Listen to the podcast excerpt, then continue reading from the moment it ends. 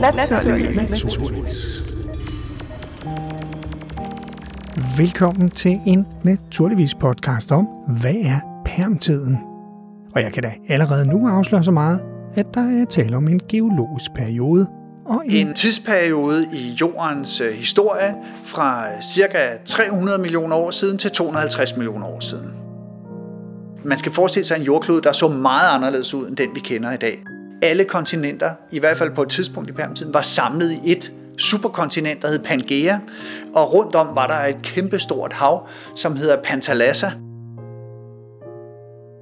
Og det betyder også, at når nu man ved, at det meste nedbør kommer fra fordampet vand ude fra havet, som på et eller andet tidspunkt ryger ind over land, rammer nogle bjerge, og så falder det ned på land, så skal man forestille sig, at når vi har en ø af den her gigantiske størrelse, så når der aldrig fugt ind på midten. Det vil sige, at hele øh, det centrale af Pangea har været en ørken. Jeg hedder Peter Gravlund Nielsen, og jeg er museumsdirektør på Østjyllands Museum. Det er øh, Koldkrigsmuseum Stævns Fort, Geomuseum Faxe, og så er det også Kulturmuseum Øst, som er nyere tids kulturhistorie for Stævns og Faxe Kommune. Og nyere tid, det er blandt historikere 1536 cirka, og så op til i dag.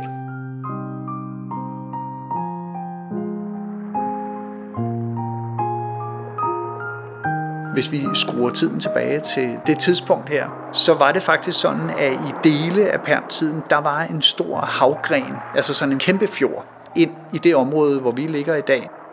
Men på andre tider, der sænkede øh, havet sig en smule, så øh, det saltvand blev fanget på og fordampet, og dermed aflejret salt. Og hvis man tager til Jylland og borer de rigtige steder, og det gør man, så finder man salt i enorme mængder nede i undergrunden. Og det er salt, der blev aflejret der i permtiden. Andet har vi ikke rigtigt fra permtiden her i Danmark. Vi har ikke fossiler og sådan noget af det, der er allermest interessant med permtiden, det er faktisk, hvordan den slutter. Den slutter med, med den største masseuddøen, vi kender til overhovedet. Alle har hørt om den masseuddøen, der flår dinosaurerne væk fra jorden på nær fuglene. Men faktisk er denne her masseuddøen, der foregår der for cirka 250 millioner år siden, den er endnu større end den dinosaurerne ikke klarer. Modsat den uddø med dinosaurerne, hvor det er en stor meteorit, så øh, tyder alt den forskning, vi har nu på, at det, der skete, da permtiden sluttede, at der kom nogle kæmpe store områder, altså vi taler 2 millioner kvadratkilometer i Sibirien, som var vulkanfelter. Og det var altså i mange, mange år. Det var ikke bare sådan noget med et vulkanudbrud, og så to år efter, så var det lukket ned igen som påvirkede jordens klima så meget, at i første omgang, så øh, havde det en, en drivhuseffekt, som hævede temperaturen på jorden i omegnen af 5 grader. Og det er jo ikke et tal, der er så ulig noget af det, vi snakker om for tiden. Så der ved vi godt, at hvis jordens temperatur hæves 5 grader, så går det altså rigtig skidt for sig. Det gjorde det her, og det gjorde det i lang tid. Så havene blev også varmet op, og når de gør det, så ligger der nogle kæmpe store reserver af metangas nede i dybhavets havbund, som når vandet bliver varmere, frigøres, og når de bobler op, så er metan også en meget, meget effektiv drivhusgas. Så der fik man en ekstra boost oveni, som man vurderer ud fra de målinger, man kan lave i borekerner og den slags, ikke i is, men i, i havbund, yderligere gav 5 graders temperaturstigning. Det vil sige, at jordens temperatur steg med cirka 10 grader det er virkelig meget, og det er en kæmpe udfordring for alt liv. Samtidig var der også øh, hvad skal vi sige, nedfald fra de her øh, vulkanskyer, som gjorde, at havene også ændrede sig pH-mæssigt. Så alt andet lige så uddøde over 90 procent af alle de arter, der fandtes dengang. Det var det tidspunkt i jordens, i livets historie, ikke jordens historie, men livets historie, hvor livet var tættest på at forsvinde fra jorden.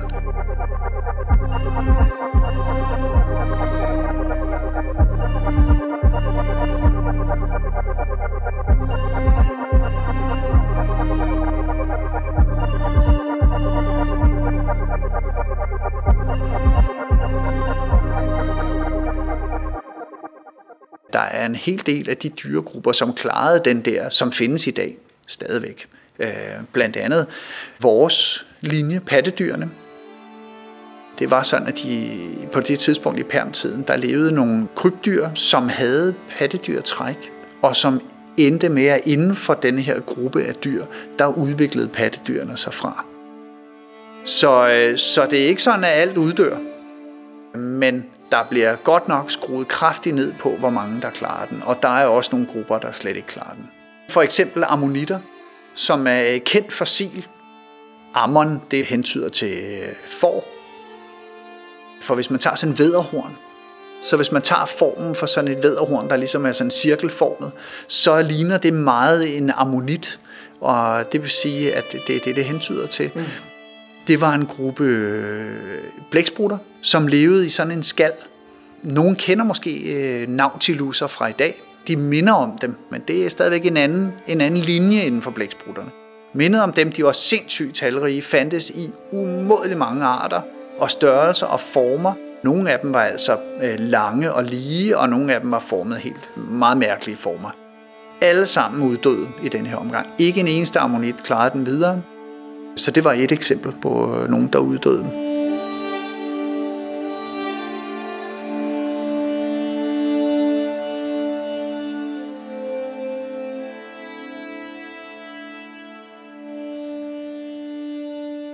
Hvis vi så skruer tiden tilbage til permtiden, da der var et meget højere iltindhold, så, øh, så er det faktisk sådan, at vi, øh, vi havde 1000 ben på 2 meter, over 2 meters længde.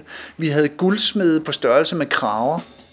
Vi havde æderkopper, der var ret store. I det meget større, end vi ser i dag. Altså et benspand på måske 50, 60, 70 cm. Ubehagelige typer, er jeg sikker på.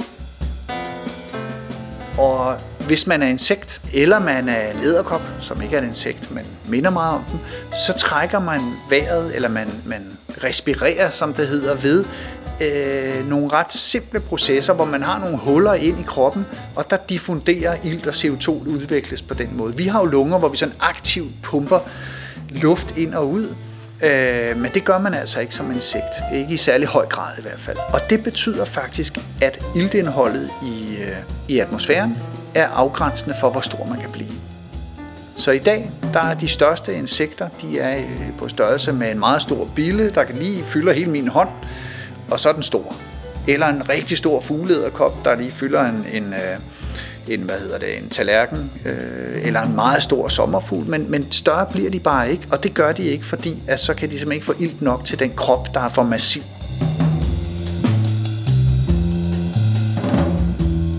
En anden ting, der er lidt interessant, det er faktisk en af, en af ikonerne fra den tid. Det er pelikosaurerne. Det er de her øh, øjlelignende tingster med et kæmpestort sejl på ryggen. Hvis vi kigger på kraniet af sådan en, så vil vi se, at tænderne i kæben ikke alle sammen er 100% ens.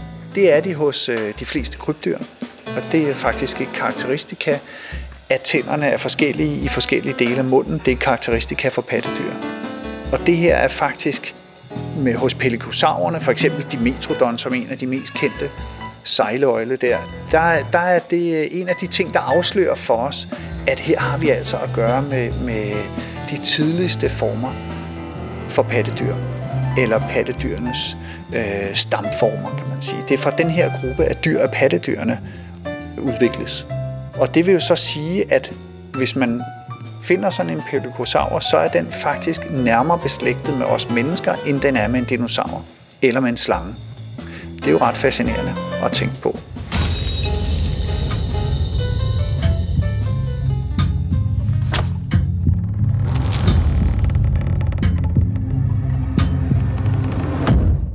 Når man nu øh, kigger på permtiden og de enorme klimaforandringer, der skete der med 10 graders øh, hævet temperatur og meget stor øh, drivhuseffekt, blandt andet med CO2 og metan, som var udløst af den CO2-inducerede øh, temperaturhævning, så er det meget nærliggende at kigge lidt på i dag og tænke på i dag og tænke på det her med, hvad er det, vi har gang i, og klimaforandringer osv.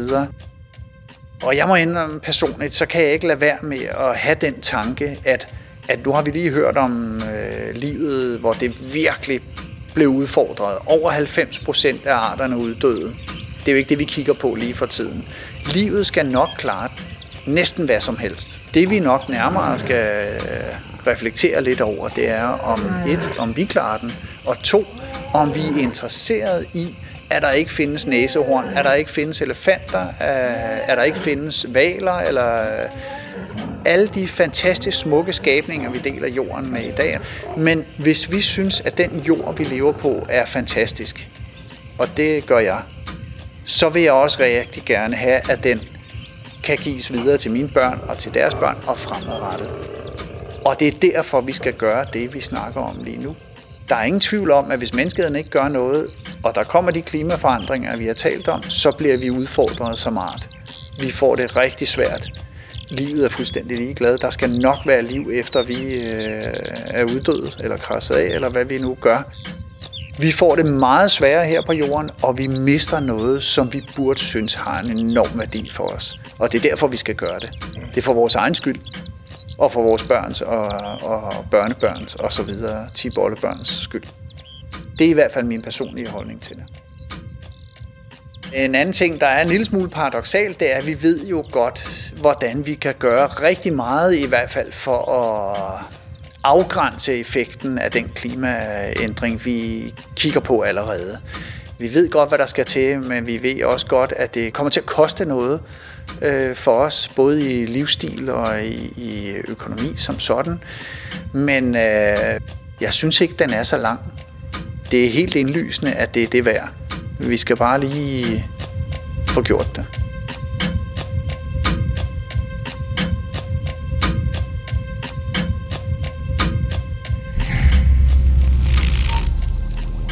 Ja, vi skal bare lige få det gjort.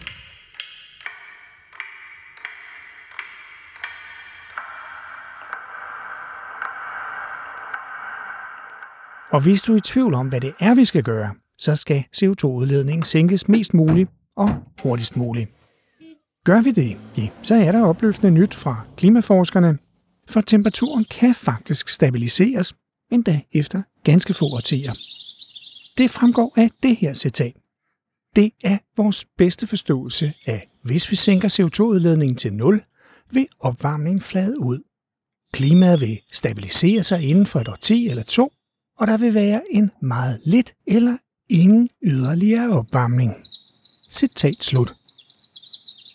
Det fortæller Joy Royal, tror jeg hans navn skal udtales, og det gør hende til mediet Inside Climate News. Faktisk Ja, så læste jeg det citat, du lige har hørt på videnskab.dk. Mm, jeg lægger et link i show notes. Han er en af hovedforfatterne bag den store IPCC-rapport, der kom i 2021. Så er han også klimaforsker ved Imperial College i London. At klimaet kan stabilisere sig inden for et årti og to, ja, det betyder altså ikke, at alt vil være i den skønneste orden, heller ikke selvom vi i morgen går i nul på den globale CO2-konto. Arktisk hedeslag vil fortsætte, og det stigende havniveau udspiller sig over længere tid og halter efter opvarmningen af overfladetemperaturen. Men det er et virkelig godt sted at starte, og bagefter, ja, så kan vi jo gå i gang med at få løst biodiversitetskrisen. Og ja, ja, jeg skal være den første til at indrømme, at det godt kan være sådan lidt træls endnu en gang at skulle høre på alt det, der kan gå galt på grund af de her menneskeskabte klimaforandringer. Men heldigvis så er der altså godt nyt, hvis vi formår at slukke for CO2-udledningen til atmosfæren. Og lige om lidt, hmm, der kommer der faktisk en række helt konkrete råd til, hvad du kan gøre, enten selv eller sammen med andre, så det ikke ender i en katastrofe og med, at vi udrydder vores egen art, for ikke at nævne alle de andre arter, der allerede er ved at uddø. Så hæng på, de gode råd, de kommer lige om lidt.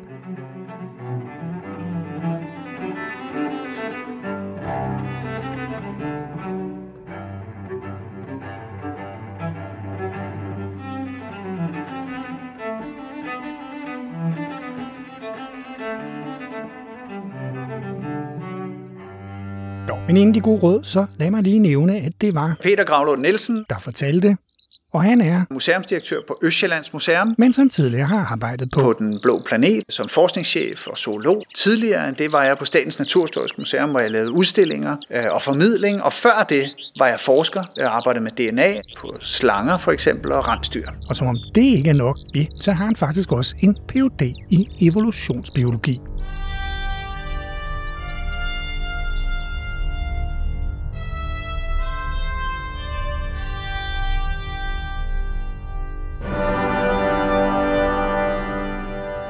Og så som lovet, her med råd til, hvad du kan gøre for at rykke verden i en mere bæredygtig retning, så det hele ikke ender som i permtiden, hvor som sagt over 90% af alt liv endte med at blive udryddet.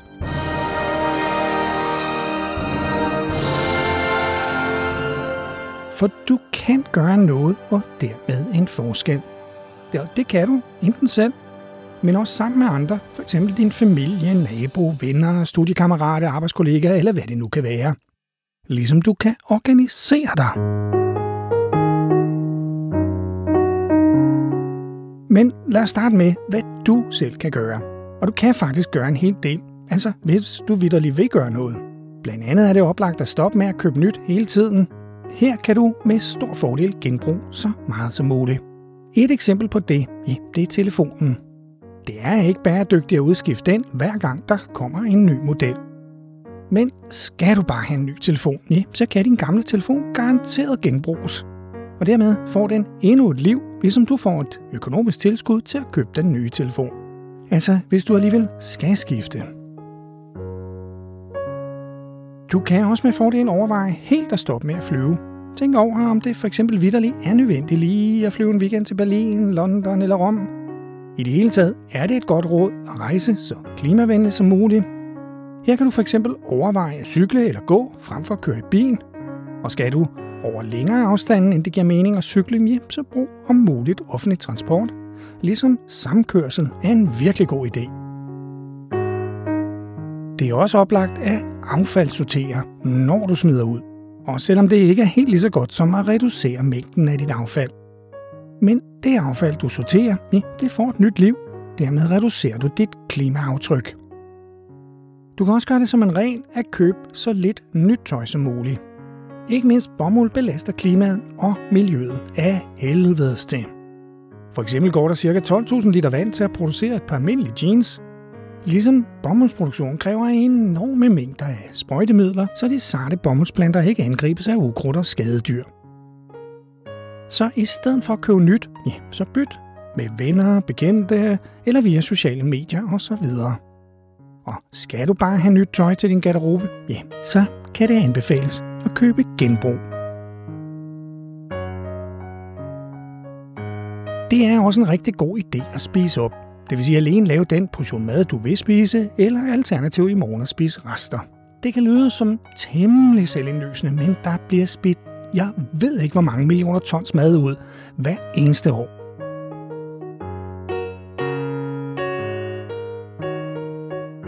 Tjek for øvrigt de apps, der hjælper dig med at mindske dit madspil. Det kan fx være Too Good To Go, Your Local, Mad Skal Spises, og for resten, sidst nævnte, det er en app fra Forbrugerrådet Tænk. Og så er der jo lidt i gode råd med høns, som sine Venneberg her lige giver dig med på vejen. Jeg er blevet bedt om at give mit allerbedste bæredygtighedstip. Hvis man vil gøre et eller andet meget nemt, så er det at have høns i haven eller i gården. De omdanner de der madrester, vi ikke kan bruge til andet. De rester, de kan faktisk være guld værd, når de kommer ned i madskålen hos høns. Og så dagen efter, at de har spist madresterne, så laver de sådan nogle fine opcyklede madrester, som er et æg fyldt med proteiner og helt orange blomme.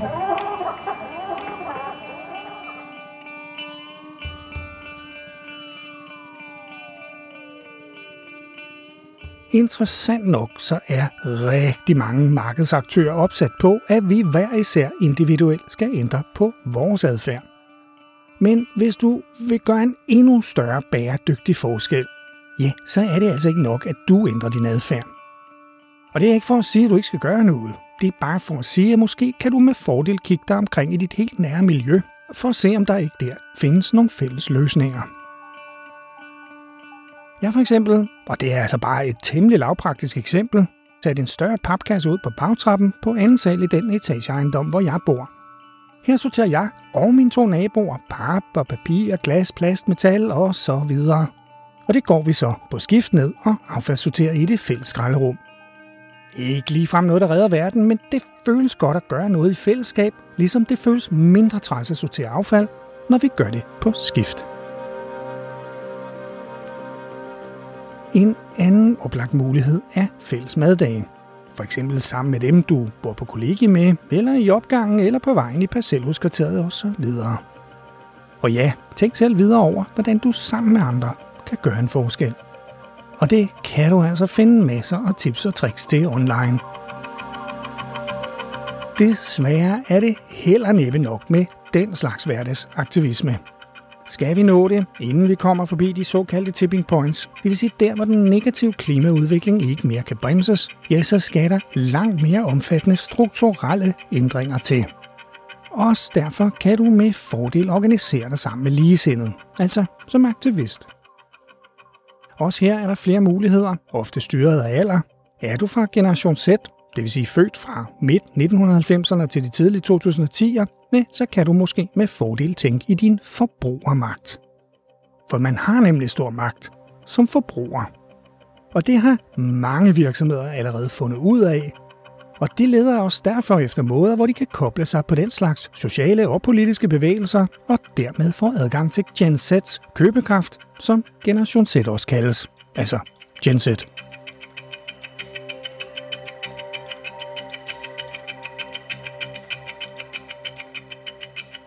og en række nylige kampagner fra unge aktivister har allerede formået at få virksomheder til at ændre deres adfærd. Et af mange eksempler kunne være anti-straw-bevægelsen, altså modstanden mod plastiksugerør. Den blev startet i 2011 af den dengang 9-årige Milo Kress og illustrerer, hvordan sociale medier faktisk har ændret adfærd hos multinationale virksomheder, som f.eks. McDonald's og Starbucks. Og siden, ja, der har EU helt forbudt plastiksugerør. I show notes, som du finder i den app, hvor du lytter til den her podcast, ja, der har jeg lagt flere links til artikler, der kan hjælpe dig med at organisere og blive klogere på, hvordan man gør det. Her kan du blandt andet finde et link til artiklen Gen Z on How to Save the World – Young Climate Activist Speak Out. Her giver en række unge klimaaktivister, 20 af dem, fra hele verden på mellem 19 og 24 år råd til, hvordan det konkret er muligt at organisere sig sammen med andre – oplagt via Insta og så videre.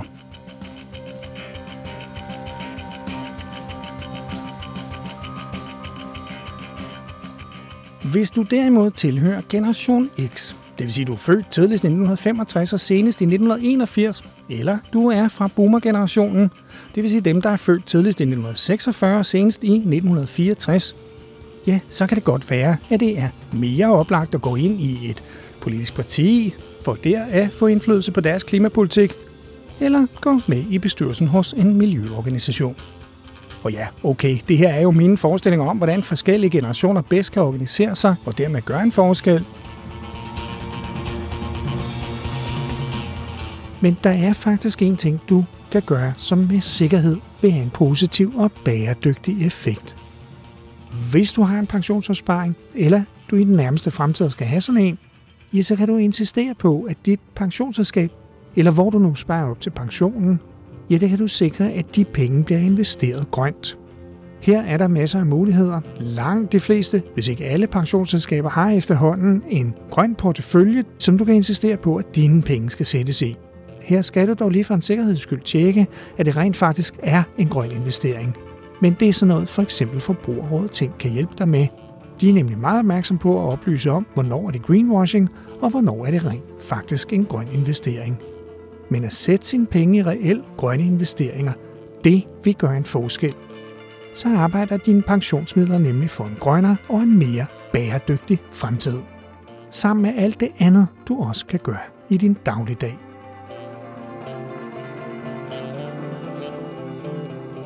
Og hvis der er noget, vi kan lære fra historien, ja, så er det, at det at organisere sig, det gør vidderlig en forskel.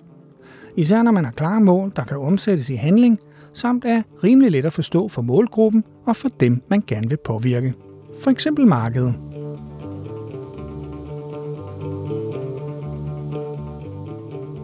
Nå, okay. Ik- ikke flere råd herfra. Det, det, det må vist også være nok. Men hvis du synes godt om den her naturligvis podcast, så må du meget gerne skrive en positiv anmeldelse der, hvor du lytter til den. Og ja, det kan helt klart godt lyde sådan lidt, se du kan lide mig -agtigt. Men det er altså en meget effektiv måde at hjælpe andre, der for eksempel ikke allerede kender til podcasten. Så altså, hvis du gerne vil hjælpe andre. Ja, du er blevet nysgerrig på endnu mere viden om det her emne, ja, så kan jeg anbefale dig for eksempel at høre, hvad er bæredygtighed? Og det er bare en af de flere end 70 naturligvis podcast, du kan høre helt gratis, lige der, hvor du også lytter til den her podcast.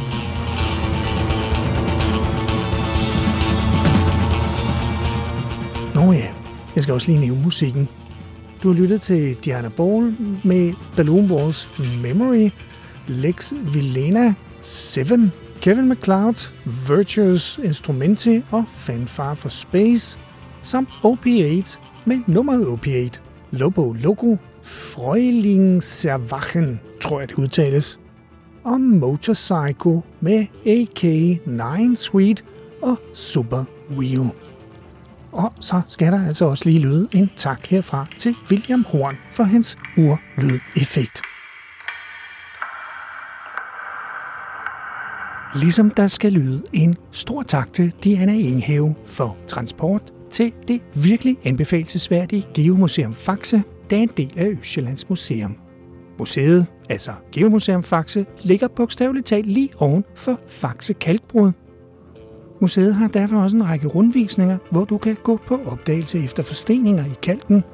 Dog ikke fra permtiden, men fra paleogen, der strækker sig for tiden efter dinosaurernes uddøden for ca. 65,5 millioner år siden og til ca. 23 millioner år siden.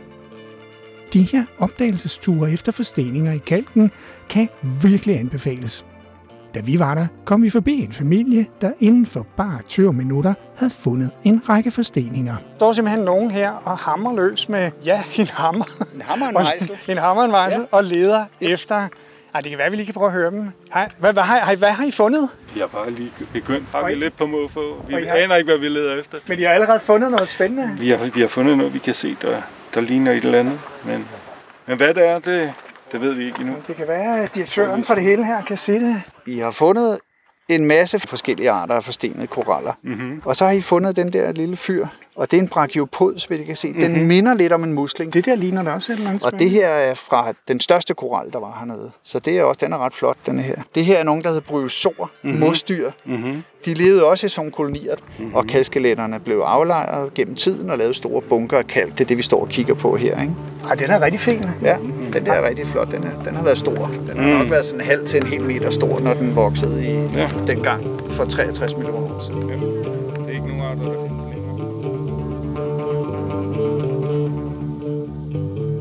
For øvrigt, nu da den her sidste del af podcasten har handlet om bæredygtig klimaadfærd, ja, så vil jeg da lige nævne, at der kører faktisk tog fra Roskilde over Køge og Hårlev direkte til Faxe.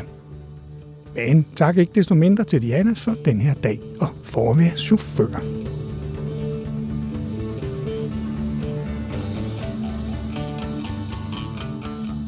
Også den her naturligvis podcast er produceret og redigeret af Nelle Kirkvog for Socialøkonomiske Protokol Media. Og det er den altså produceret sammen med Ro Radio. Tak fordi du lyttede med.